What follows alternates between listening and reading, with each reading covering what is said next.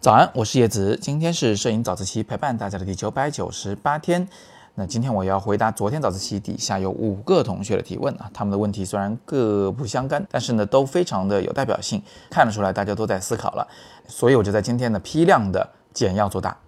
首先是吴姐同学的问题，他问在点测光的时候，如果我们离那个要测光的事物比较远，需不需要拉长焦距来测光？答案是有可能需要。如果你要拍的事物离你太远了，在画面中占的面积太小，你点测它呢就变得不是很精确了。你点测的那个范围里面可能会带上它旁边的或者是背景中的其他事物，所以我们用变焦镜头拉成长焦来点测，然后再拉回广角来进行重新的构图和曝光，确实是一个比较精确的方法。第二个问题是鱼鱼鱼鱼同学提出来的，他问一支一点八光圈的镜头从全幅机上移到更小画幅的相机上，这个一点八的光圈是不是还是一点八？答案是是的。因为光圈的 f 值的公式啊，就是镜头的焦距除以光圈的口径。你这支镜头不管上在全画幅还是比它更小的画幅的机身上，只要它的焦距没变，这个光圈孔本身的直径没变，那么它的光圈 f 值是不会发生变化的。你会发现这个公式里面是没有提到感光元件的尺寸大小的。但是呢，我要提醒一点，通常感光元件特别小的那些相机啊，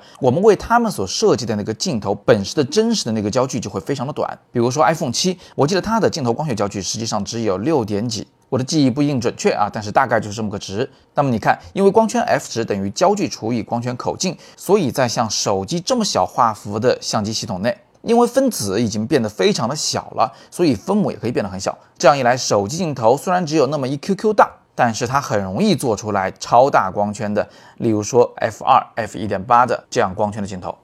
接下来是猫爪子印同学的问题，他们看到很多网友的照片都非常通透，是如何做到的？你说的对，有一种原因就是空气质量好。比如说同样是城市，同样是冬天，我在东欧拍的照片就明显比在北京拍的照片要通透得多。另外，如果你的空气质量不是特别糟糕的话，其实你可以通过后期处理中增加对比度，来让照片显得更通透。白的地方足够白，黑的地方足够黑，这照片看上去就精神了，就通透了。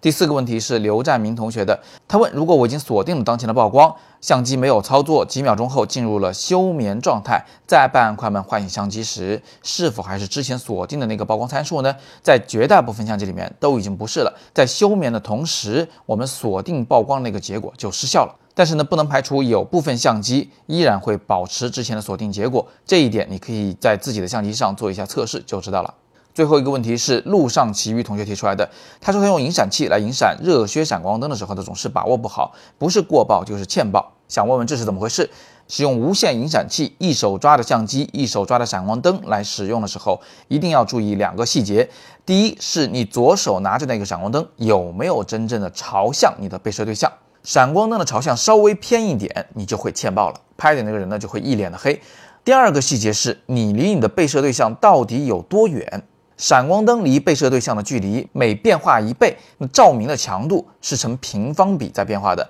比如说你的闪光灯离它本来有两米，现在可能你激动了一下，离它近了一点，只有一米的距离，那么它脸上的光线是刚才的四倍亮。这是一个非常要命的事情，你的闪光灯离你的被摄对象只有在刚刚好的距离上，才会呈现出正确的曝光结果。远一点、近一点都会有剧烈的曝光结果的变化。路上契约还问到，如果有两个以上的热靴灯，如何控制和使用光比？比如说你现在拍个人，这两个闪光灯，一个打在左脸上，一个打在右脸上，那你可以通过控制这两个灯的输出功率，它们离被摄人物之间的距离，以及它们的光的散射程度，来综合控制两者之间的光比。最简单的方法就是拍一张看一看。当你有经验了以后，或许你就不需要去做这么复杂的运算了。路上其余还问到，闪光时测光模式会用什么？说实话，我自己在用闪光灯的时候，一般都会调到手动曝光模式。既然已经手动曝光了，所以不存在自动测光的问题，也不存在测光模式的问题。好的，以上就是我对昨天早自习下方的五条提问的简要回答。别忘了，我还在等你的语音。你可以按照本文底部的蓝色字样录个几秒钟语音，然后发到我的邮箱里。我们在早自习第一千天的时候呢，会来一个混剪并播放其中的一部分。你可以语速快一点，你可以来点搞怪的，甚至是你可以来一个方言版本。总之，我们非常期待听到你的声音。最后做一个预告，在早自习第一千天的时候，我们将会有一大套的活动推出来，活动都是相当给力的。至于具体是什么，我们留个悬念，在早自习第一千天的时候再来公布。今天是摄影早自习陪伴大家的第九百九十八天，我是叶子，每天早上六点半，微信公众号“摄影早自习”，不见不散。第二个问题是鱼鱼鱼，第二个问题是鱼鱼鱼鱼，第二个问题是鱼鱼鱼鱼鱼鱼。鱼